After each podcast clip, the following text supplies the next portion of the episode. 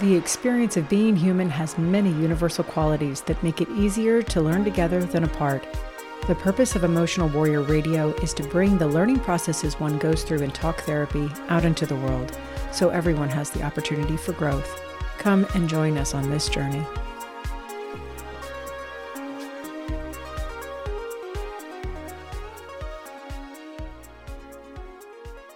Hello and welcome everyone to Emotional Warrior Radio. I have Lorna back with us. She did session one and two titled Codependent Family Sessions and Narcissistic Chaos. Oh, and Learning from Being Vulnerable, actually. It, that's the first one, Narcissistic Chaos and Learning from Being Vulnerable.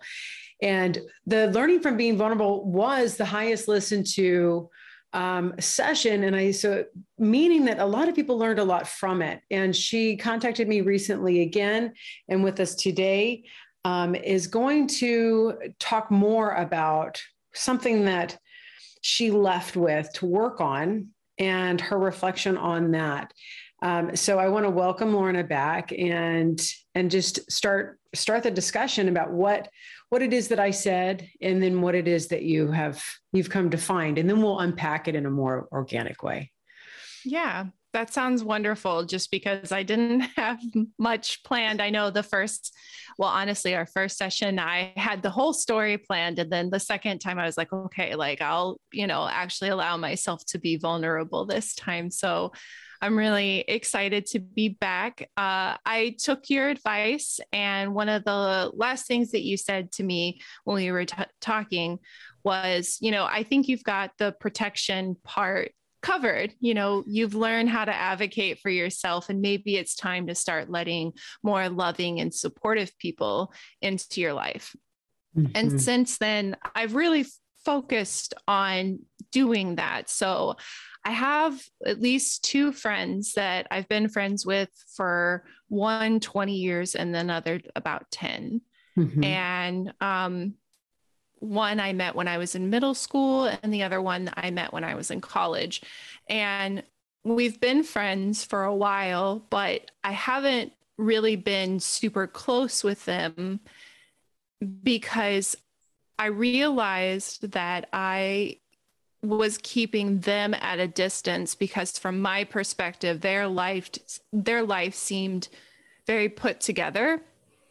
And I was afraid that because my life was a mess, that I wouldn't be a good influence in their life. And I, essentially I felt like I didn't deserve to be in their lives. Like I wasn't in a good enough place. Hmm. And, okay. Yeah. Yeah. And, and I think, and that's, and that's a, that's an interesting observation. Usually you have to go in a, another layer, and that's what we call kind of, uh, well, I mean, clinically resistance analysis, where, you know, a suggestion is made and you feel that a pause. You can't just, your thoughts don't automatically go towards it. It's, it's not like a positive thing to think of. There's a pause. There's a There's something in between you and doing it. And generally it stays just a pause. It doesn't necessarily fill, you're not like filling in the blank unless you look at the blank long enough, or that you get to this place where the defense is, right? We worked through, you know, this protective part of you. And so that defense didn't really need to be there anymore. You weren't so focused on keeping that wall up. So you could focus now on the pause.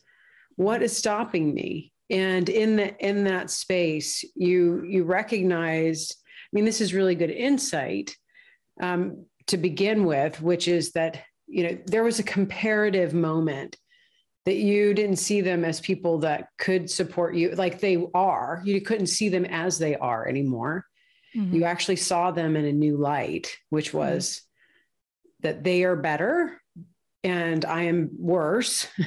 And somehow my, if I go and uh, try to, you know, be friends with them, or even ask for support for them, or, you know, whatever it is, that somehow you're infecting that space, or you know, you, you are the mess in their well put together world.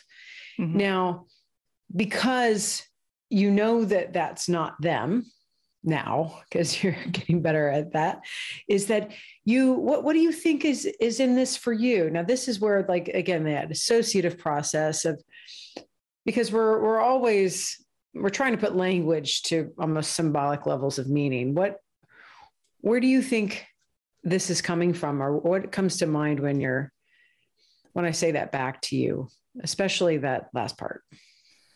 Um, it goes back to what we talked about in our last session about never feeling like I was one loved unconditionally or accepted unconditionally.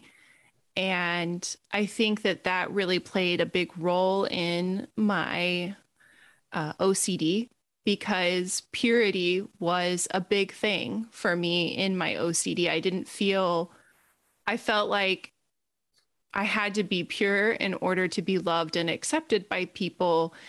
And because of that, I was on this like self-destructive path of, you know, setting myself up for these unrealistic t- expectations and then failing them, of course, because, you know, they're unrealistic. Mm-hmm. And, and it just kind of reinforced for me that mm-hmm. I was like a toxic virus, that I would infect these other people that didn't deserve it. I viewed it as a means, another means of protection. I was protecting them from me. Mm-hmm. Yeah. It, and in that, that protect, right. So we was like protection of you, protection of them. It's still that, that protected defense, but in this way, you, you were, and, and maybe we could talk a little bit more about the purity part, because there's, I mean, we can also say a little bit of like, if I'm not, you know, the, the perfectionism comes out here a little bit too, but I, I want to stick with purity and not move it into that general category, because mm-hmm. I, I do think how you conceptualize what, you know, what the, again, what you were trying to clean out your mind, clean up your mind. What, what do you think you were trying to make pure? Definitely my mind. Mm-hmm. Um, because there was just a lot of, I don't even know how to describe what the inside of my brain would probably look like. Uh, Try. That's, that's an interesting metaphor.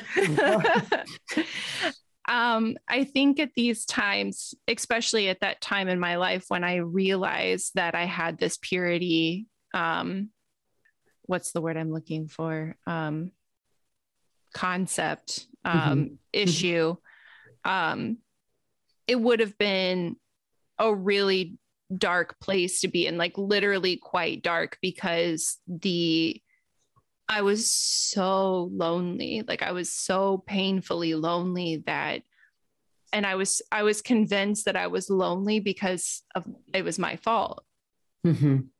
And I realized that I felt like I was at fault because prior to my marriage and my best friend and I being in this healthy spot that we're in, in our friendship now, um, no one had ever really acknowledged that they had done anything wrong towards me. So my only conclusion was that it was, it was me. I was the common denominator in all these situations. And it made me feel really lonely and really unworthy. Mm-hmm. And that's, that's powerful, because I think we come back to the place where a lot of people don't recognize how they've made sense of their upbringing, of the lack, the neglect, and that they really, because chronically under the stress of trying to make meaning without anyone coming across the line and being vulnerable too, going, I'm sorry, I'm not seeing you, or, you know, I, I, I can, I can feel that you're hurt, or I, I'm, I care about your happiness. Mm-hmm. I mean, children left alone to just navigate their inner and outer world without structure, and seeing a lot of things around them too, that most likely are a mess. You're right. They're yeah. identi- right. They're, you're identifying with the mess. And, and you're saying, okay, well, I guess I'm part of this, and that's why they don't pay attention to me. I, again, there's no, there's no like, oh, okay, I remember the moment I made that, you know, construction up. It's, it's with the adult mind that we're able to see how, you know, you're, you made meaning of the past, because the, these are not, these are not parts of you that we can like say, like have Like there's nobody now really treating you this way. Right. Right. So, but there's still this part of the mind and like a core aspect of you. Right. And that's, but I, I think that people don't necessarily, and that's why I'm kind of explaining this more, recognize that shame experienced at deep levels and unresolved has to, I mean, by, by anyone else in the world, meaning like never acknowledged, will start to have to like try to be reconciled by the mind so you can move on. Otherwise you just collapse. Also shame too. If, if you really were to say it's because your fault, that would be really frightening to the person, to the child that has to depend on the parent. They, we almost, we were pretty much structured to make sure that we stay close to even very bad parents in order to survive. Mm-hmm. So there's, there's something that our mind does that protects us from being able to see that it is them and not us. Mm-hmm. So that's, I, I, I think that that's where I'm, I'm trying to get you and to, to talk a little bit more. Do you sense that? Do you sense that this shame goes back a long time ago and that you slowly built defenses up around it? Or oh, yeah. Yeah, there's definitely a lot of internalized shame um, surrounding, especially my relationship with my father, um, just because I think that he was the one that kind of planted that seed. Mm-hmm.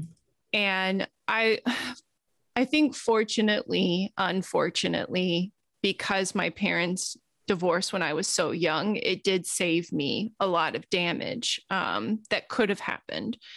Right.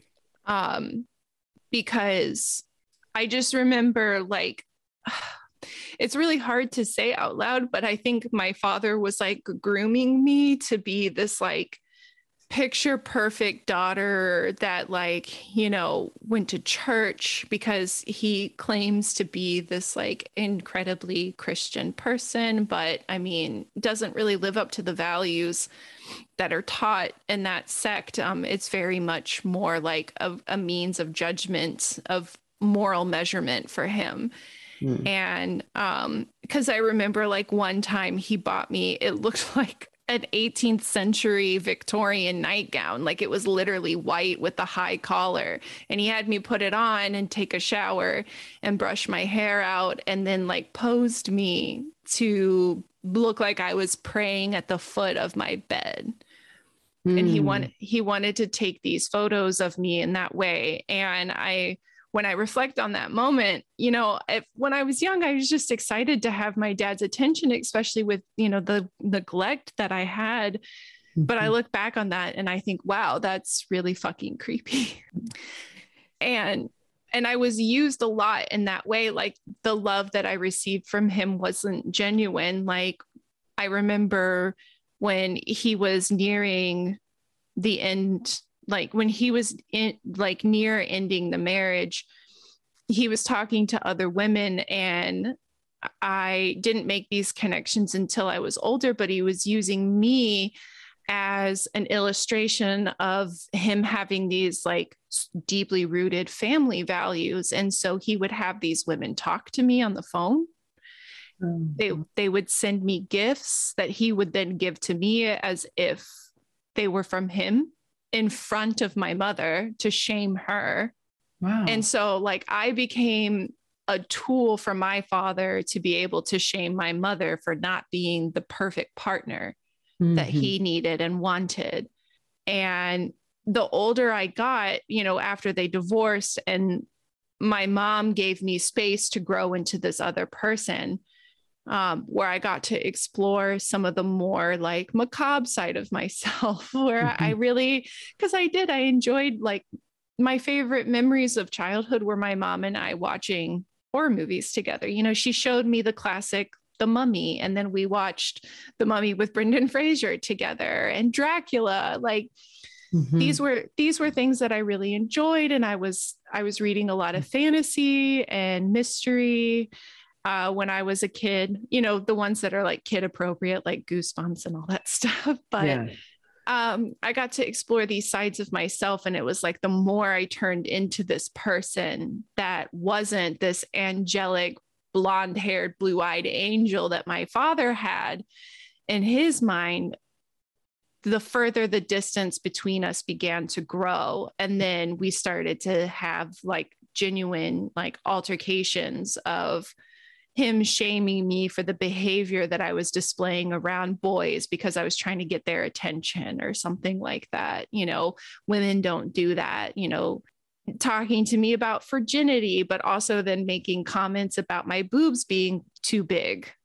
Mm-hmm. And now, and so that, but that's, I mean, as far as I hate to go all the way back, you know, mm-hmm. just for people out there, you know, thinking about this, divorced saved me more damage than I, I you know, I, I want to mention that's, that's such a common, I mean, not that I'm a proponent of getting married before you're, you really know who you are and, mm-hmm. and married to somebody that you're willing to do a lot of work and growth with, because there's no such thing as a relationship that lasts without it. So, mm-hmm. um, but, but the, the, this fact that if you did that and it was a mistake, that somehow divorce is as a shame, shameful thing or something that people can't handle. And actually it's something that really is helpful to the parent and to the children, if done in a way where, you know, you are protecting them from abuse. Mm-hmm.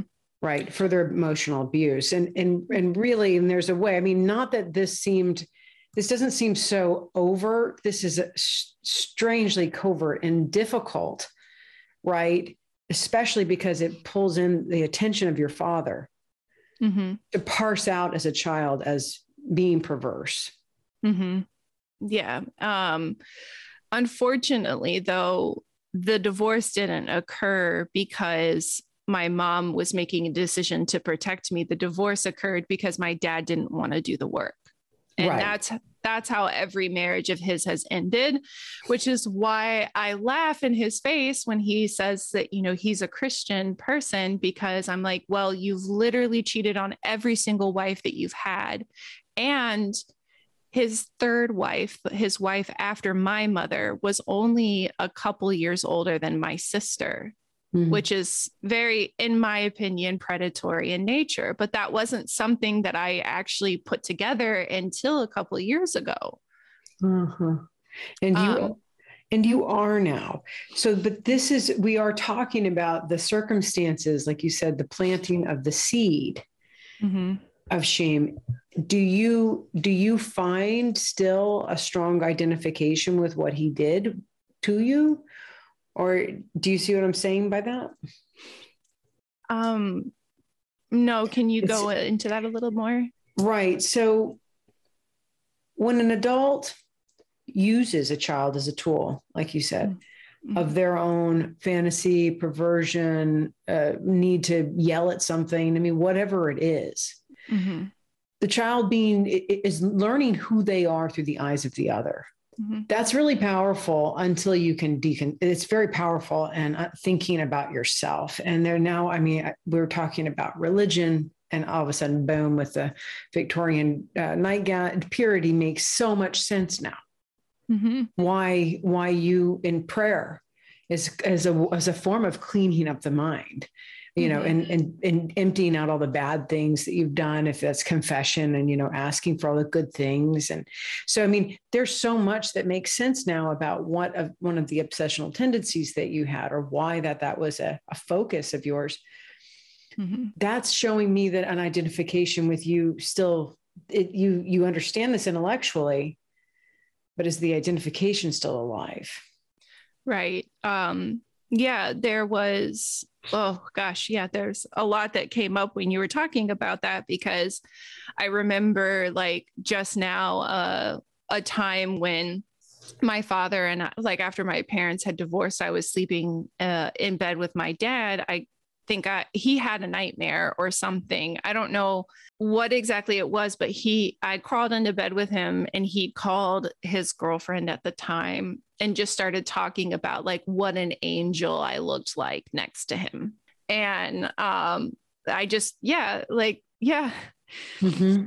I, th- there is, like, my dad has this tendency to want these people around him to live up to this, like, perfectionism. I remember because my sister and I, before our own falling out, had talked about how in his marriage with their mother, so the his first wife before my mom, um, it was so stressful in the household because their mom was so driven by not wanting him to leave that she would try to give him this cookie cutter. It's genuinely the American dream, white picket fence, like mm. all that shit.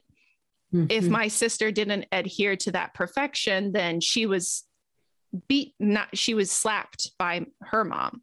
Mm. And um, my brother, I don't know what kind of projections were placed on him, but I see the pattern repeating a lot in his life. And I remember when my other brother came into the picture, when we found out that, you know, my dad had um, a kid in college that he didn't know about. Um, my dad was easily able to let go of my other brother because, you know, God had brought in my new brother because that was the child my dad wanted. And that is literally what his thought pattern was that he expressed to me. Mm-hmm. The other unfortunate thing that I'm realizing too, as we're talking, is the shame that I developed as an identity because of my dad was actually reinforced by my mom, because mm. when I would do something that was emotionally triggering for her, the way that she would express that is saying something like, well, this hurts me because your father used to do this to me. Mm. Yeah. And that was something that she didn't necessarily deal with. Right. Instead of ever really working through that, she now just, that's the, the child now symbolizes the connection to the man that hurt her, instead of, again, being able to deconstruct that and saying, oh, he used my daughter for that, but th- that my daughter is going to be somewhat like him.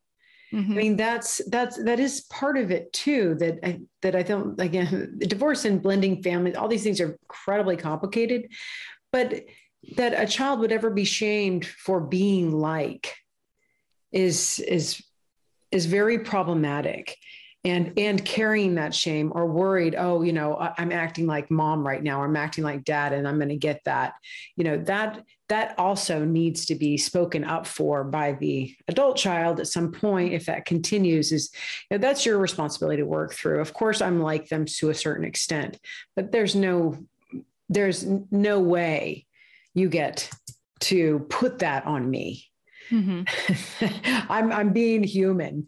Um, and, and you need to, to work on that. And, and I'm sorry that you're, you're suffering, but that's not my responsibility.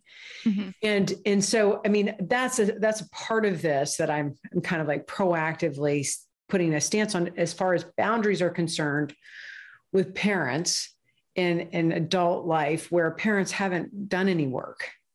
Right. You still have that opportunity. However, you know, one of the things that when we go back is that your father definitely, um, because a little girl's desire for her father's attention is profoundly strong, and even more so if we really look at, you know, more of a psychoanalytic view of of the family dynamic, is that, you know, even the idea of competition for attention with the other female, and that you're getting it, and that, that a child is naturally narcissistic and grandiose and loves to be the star of the show. I mean, there's nothing wrong with that.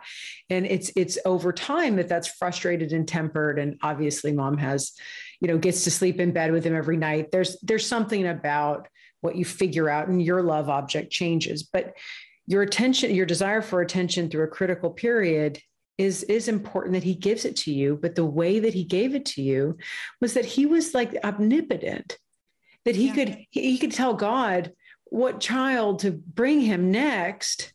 And because God's listening to him, you know, that he has some direct link, and, and God is a very powerful idea for a child too, because this is above the parent and, and all watching. And, and then tell me a little bit about more so this He, he dressed you as a, an angel, pure, your identification with him saying that to you. Like, I th- I think that there's a vulnerability there of a, a little bit, as far as, because that's a beautiful thing, but all of a sudden it's not, because it's, it's turned on its head due to perfectionism. Right. Right. So how, how do you work that out? I mean, because those are conflicting ideas, to, to really want to be something that somebody said that you were, yeah. but then all of a sudden not be able to clearly live up to it due to this constant cycling of children and women. It's, um, I think eventually where I went with that is, I mean, I definitely wouldn't say these were my exact thoughts um, as a child, but I think somewhere along the line, I said, you know what, fuck you. Uh-huh. I'm going to figure out who I am without you. Mm-hmm. But like you said, because the divorce happened and, you know, there's neglect from both of my parents for completely different reasons, I didn't have anybody guiding me in that finding myself journey. And I was making a lot of really poor decisions when I was doing that, mm-hmm. um, because I didn't know any better. And I don't even think it was rebellion. I mean, at that point, I think it was just, I'm, I had started the process of cutting those cords between myself and my parents. And it was right. a really painful process, because I, like you said, like my dad is still a part of me, and I still wanted to understand and reconcile those pieces of me that were like him. Mm-hmm. And when I was younger, because of the way that my mom would approach things, like if I did something as small as, she says the word ideal instead of idea. So she'll say, that's a good ideal. And I would, I would correct her. And she would say, don't do that. That's exactly what your father used to do to me. And it drove me nuts. So the intent about understanding these parts of me that were like him was in effort to make sure I wasn't upsetting my mom. Mm-hmm, mm-hmm. Right. And, and in, in some ways it, that nothing yet for you. Right.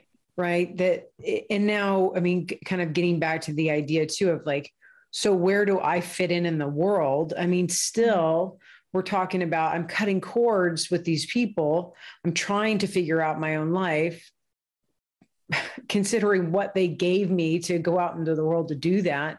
And it's very chaotic. And, and even, but that's the problem, is that they still were the support.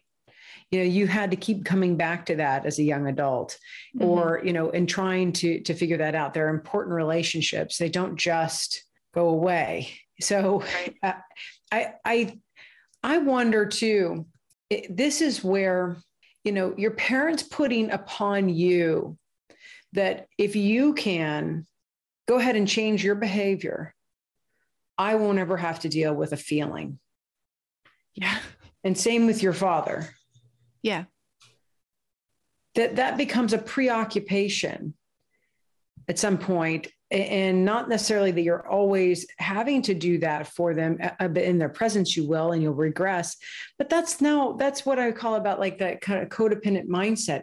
It shifts everything in your life from an external point, from an internal point of view, which a lot of times we have more so in adolescence, to an external point of view, where I really can control outside here if I just stay in alignment with whatever doesn't make that mad, make that bad. And, and I, and I wonder about that being, again, like problematic as you enter into the world, because that might be, have been like a chaotic transform, like transition. And that's where friend, I mean, that's again, a time where instead of having friends and fun and doing things, it might have been more particularly distressing for you. Mm-hmm. Wait, talk yeah. a little bit about that transition out out out of the the home. Yeah, um, so it was an incredibly messy and distressing process. I mean, it still has been, and even in my adulthood, um, mm-hmm. oh, there was something you said that now my brain is wants to go back to, and I can't remember, but um, yeah. So I remember the first time that I tried to establish some level of independence um, with my, with my mom. I was with this uh, guy in my senior year of high school, and we decided that when we graduated, we were going to move in together. We were so in love. And I don't think it's a surprise to anyone to know that this guy was terrible and abusive. Um, and I thought that these things were normal. Mm-hmm. Because this is me repeating the same cycle of trying to find someone around me, I don't know, that I could somehow fix and it would make things okay. I would fix myself. That, that kind of cliche that's so, it's a cliche for a reason.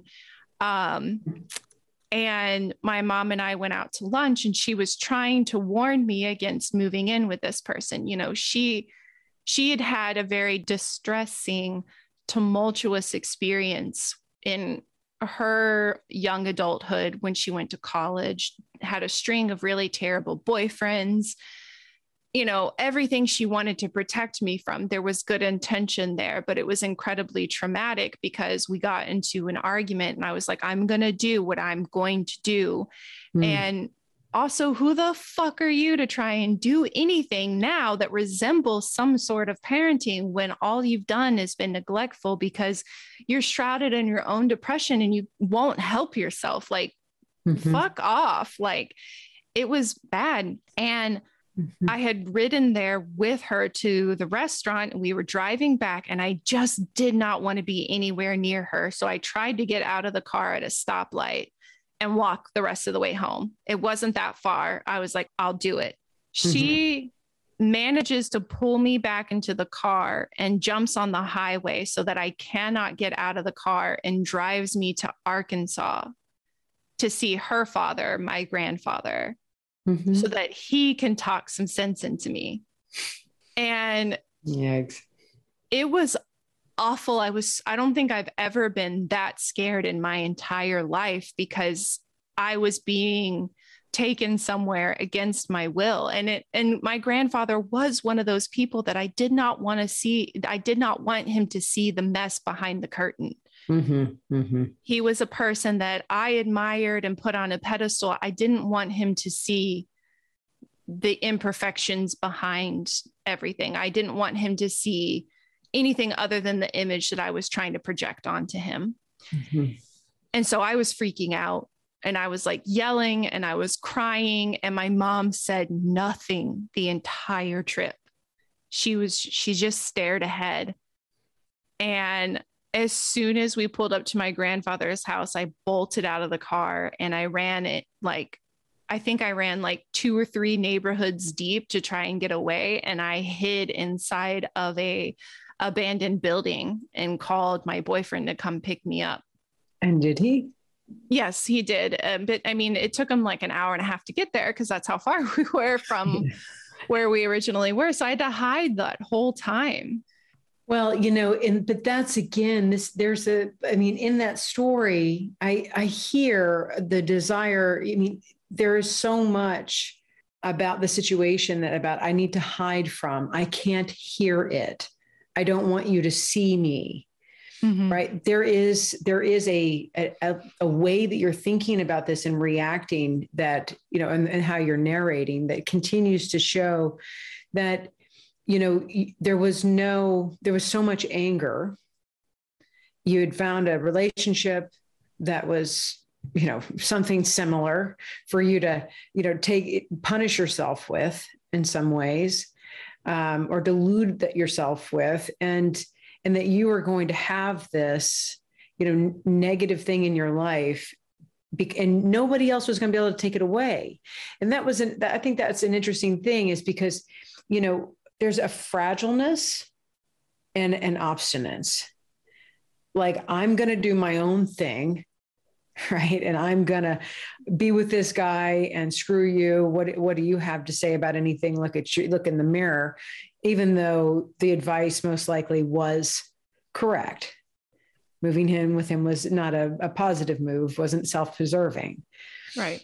Right. But then there's this other part of you that knows that, but doesn't know how to get out of that situation and recognizes how vulnerable you are and will not show that to anyone.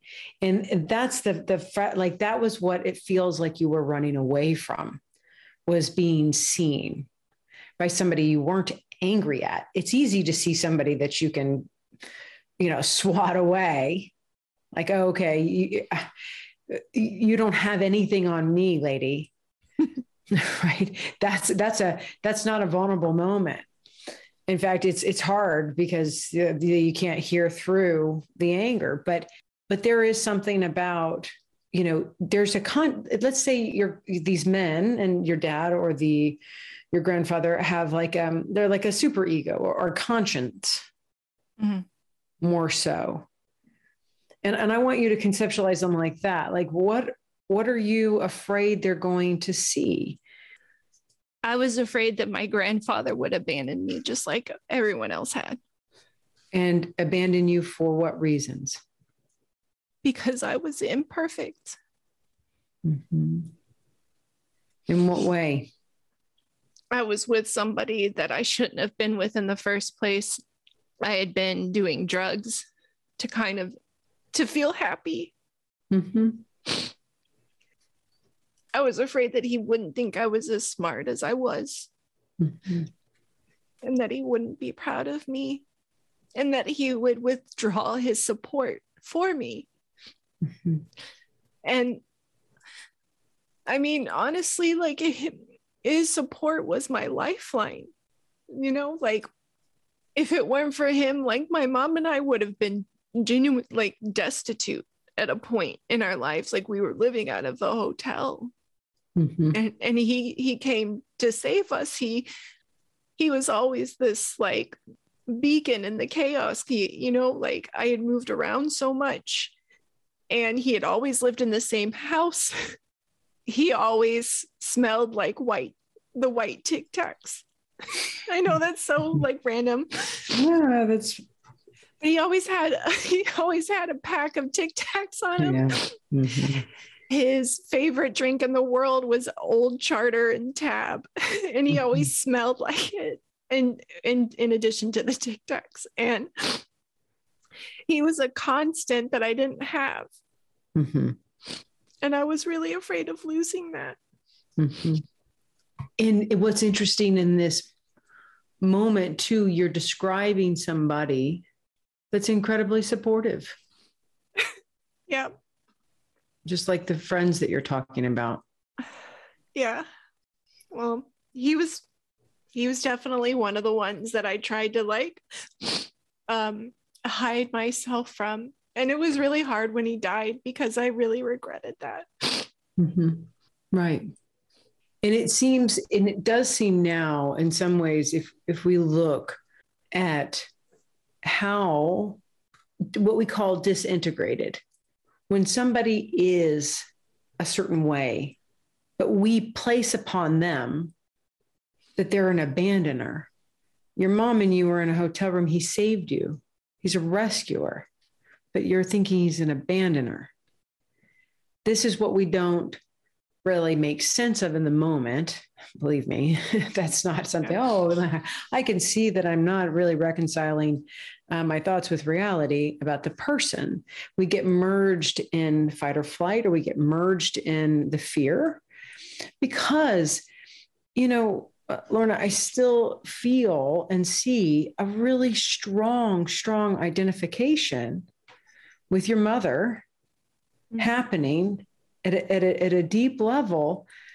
And because of that, and that, your father divorced her and, and it, and it left all of these, these things now, and you couldn't ever be perfect enough for them to stay together or be the one in his eyes that was more perfect. You were rejected or dejected with her, mm-hmm. possibly. And so th- this is where it's like, you know, you, you had this, you were You were planted, the plant, the seed was planted that you were perfect, that you were pure, and that you were an angel. And then all of this happened, and it really corrupted that idea of yourself, even though it was strongly planted in there. Mm-hmm. And, and never was it, it made sense. And, and in some ways, again, it, it, it shows that it's like, because somebody really made you think this about you, any other way of being, which is pretty normal, mm-hmm. It's just a, just a chaos and horrifying and disgusting. And you're a terrible person. You're, you're dumb and you're on drugs and you're with a bad guy.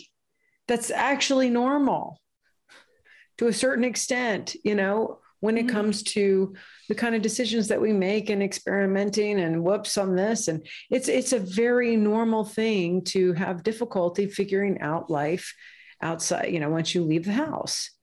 Mm-hmm. and, and making bad decisions, and, you know, and smart has nothing to do with it. You can be the smartest person on earth. I promise you, navigating the adult world, you're going to fall into some pretty difficult times at times. So there's, there's, see, there's no normalizing. There was just, if I have, and, and if I have, this is my, this is the, the core level of what, this is what I'm set at, angel, mm-hmm. but I'm with mom and all these things have happened. And now you, you're really struggling with all of what it is. And I want you to kind of talk a little bit more about that, if you're identifying with her too, and the rejection that she experienced, because yeah. Oh no, I was going to ask you to go into that a little bit more. Well, be, because the link between like how you experience as a child, your parent being divorced, like you said, you, you really wanted to be clear that he did that to her. And that all of these women had to be perfect to be with him. And that there was one woman that even did like the, the Disney, you know, house kind of thing, some sort of, you know, Leave It to Beaver stuff. Yeah. And still couldn't satisfy him. Right. That if, if you're likened to that because of what happened to your mother, if you're feeling part of that group of women that have been rejected.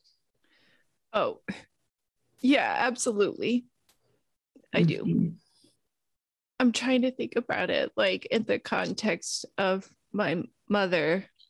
I think I'm I'm struggling to talk mm-hmm. about it with the in the context of my mom.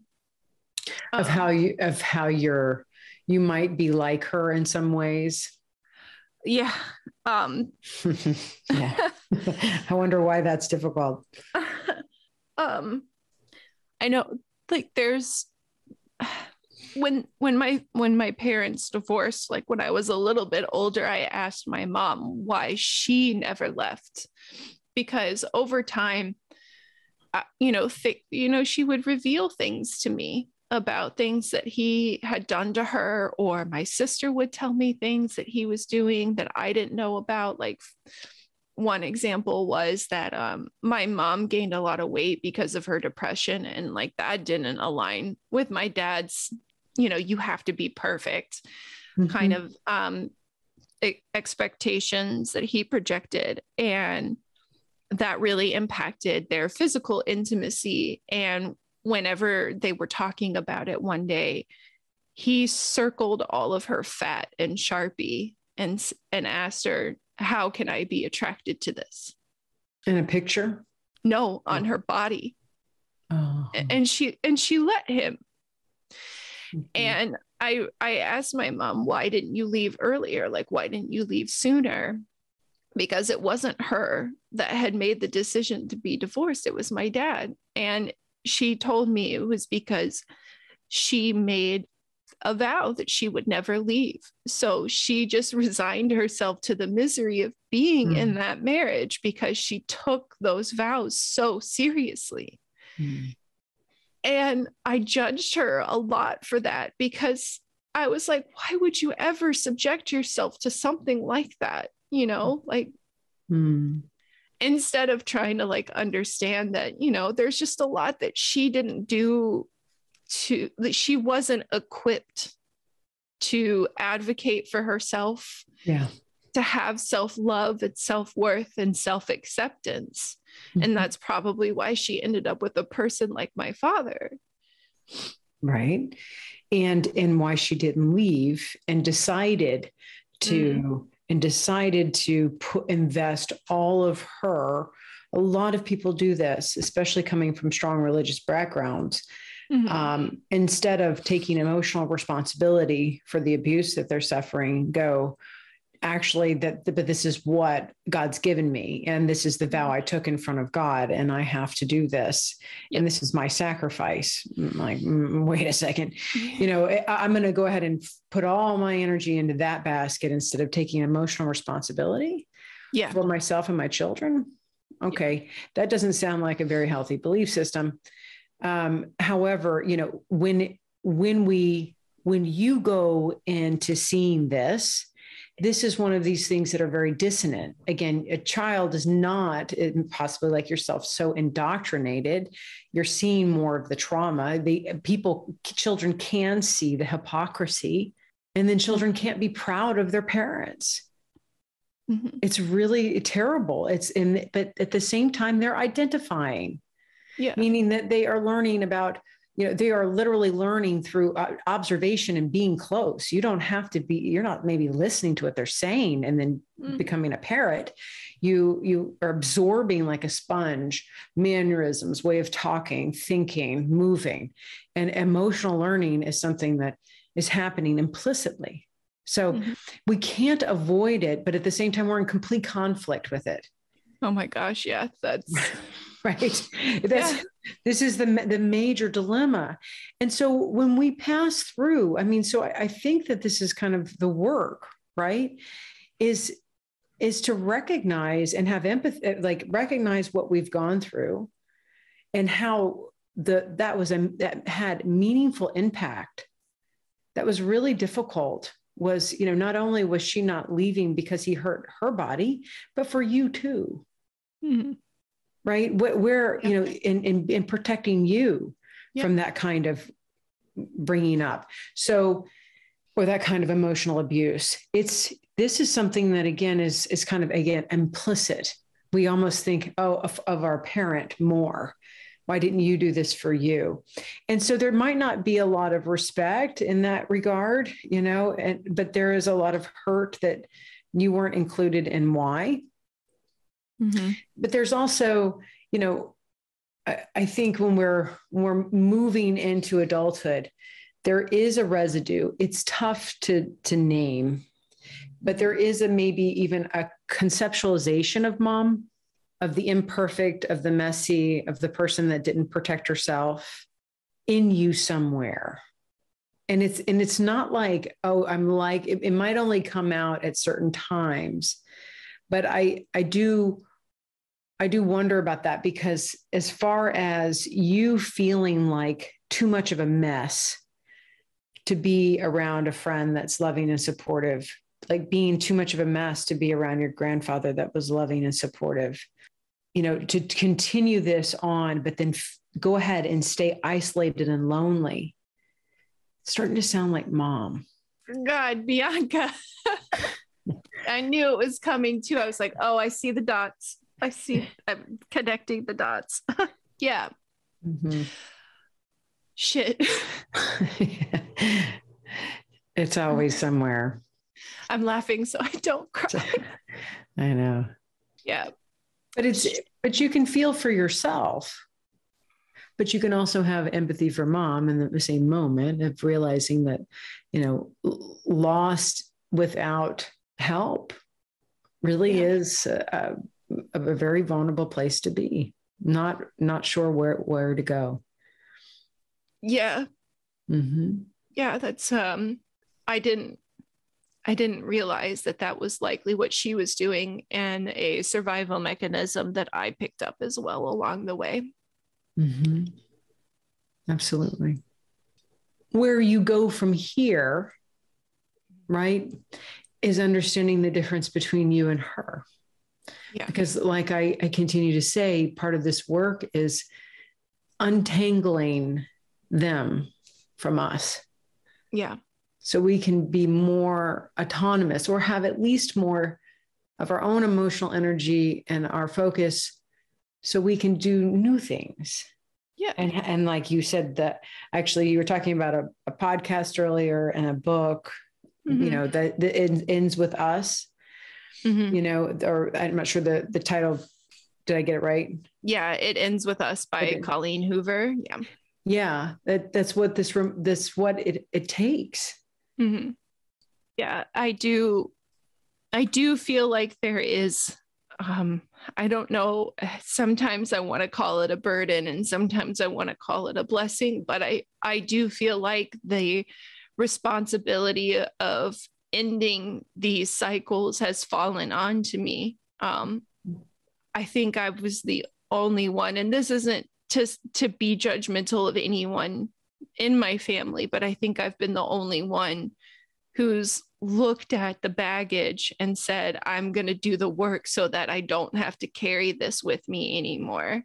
Yeah. And a lot of that responsibility has been placed on, on me. And it's also why I, I tend to intellectualize my feelings more than actually feeling and expressing them. Um, and I do that for others as well, mm-hmm.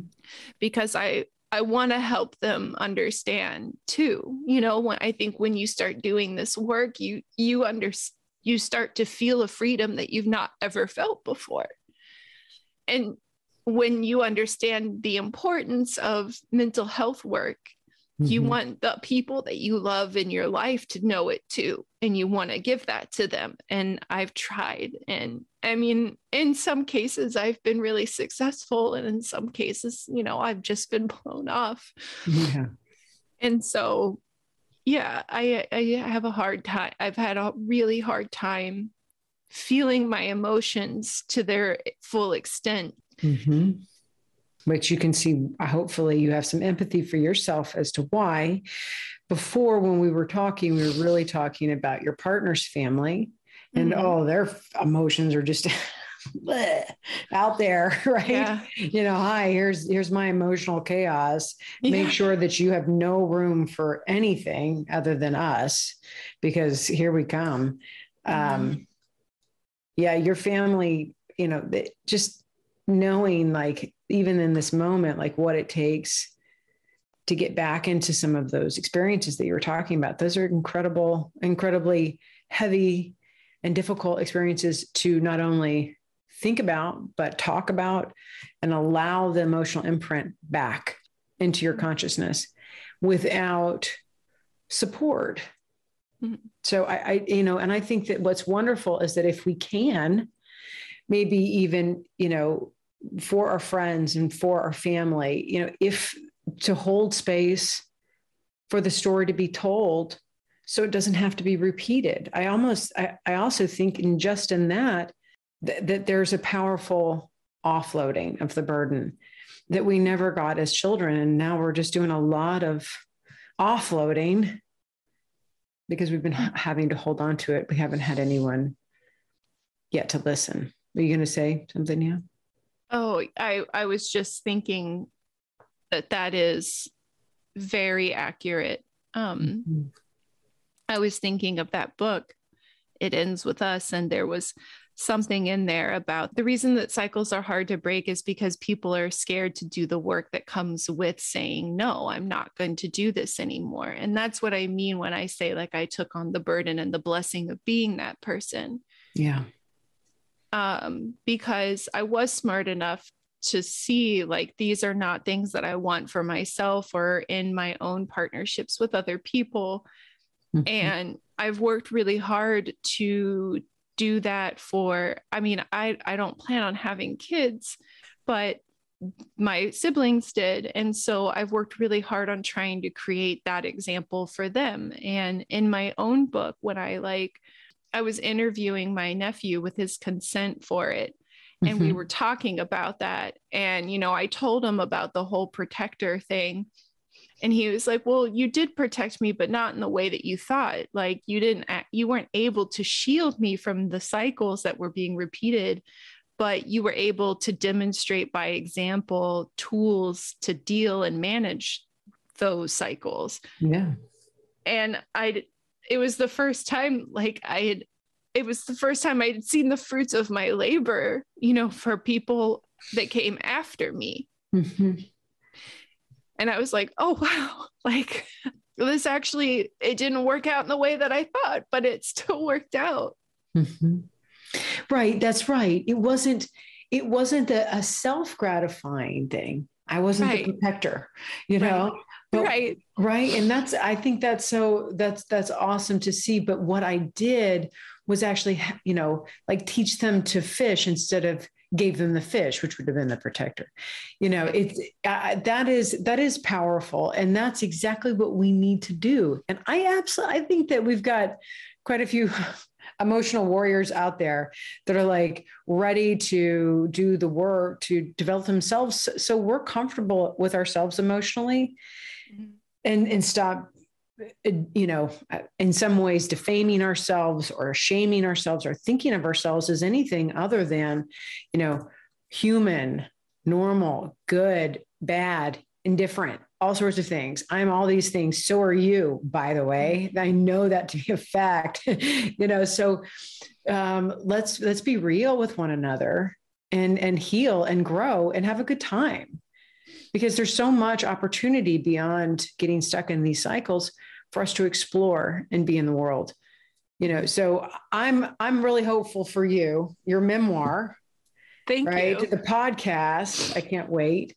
And, and, and everything else. And, um, and yeah, I just, I, and anytime that you have a question like this, or you're exploring it, please feel free to reach out and we will, we'll dig a little deeper. How about that? Yeah, absolutely. I'd love to. Okay. Perfect. Thank you so much, Lorna.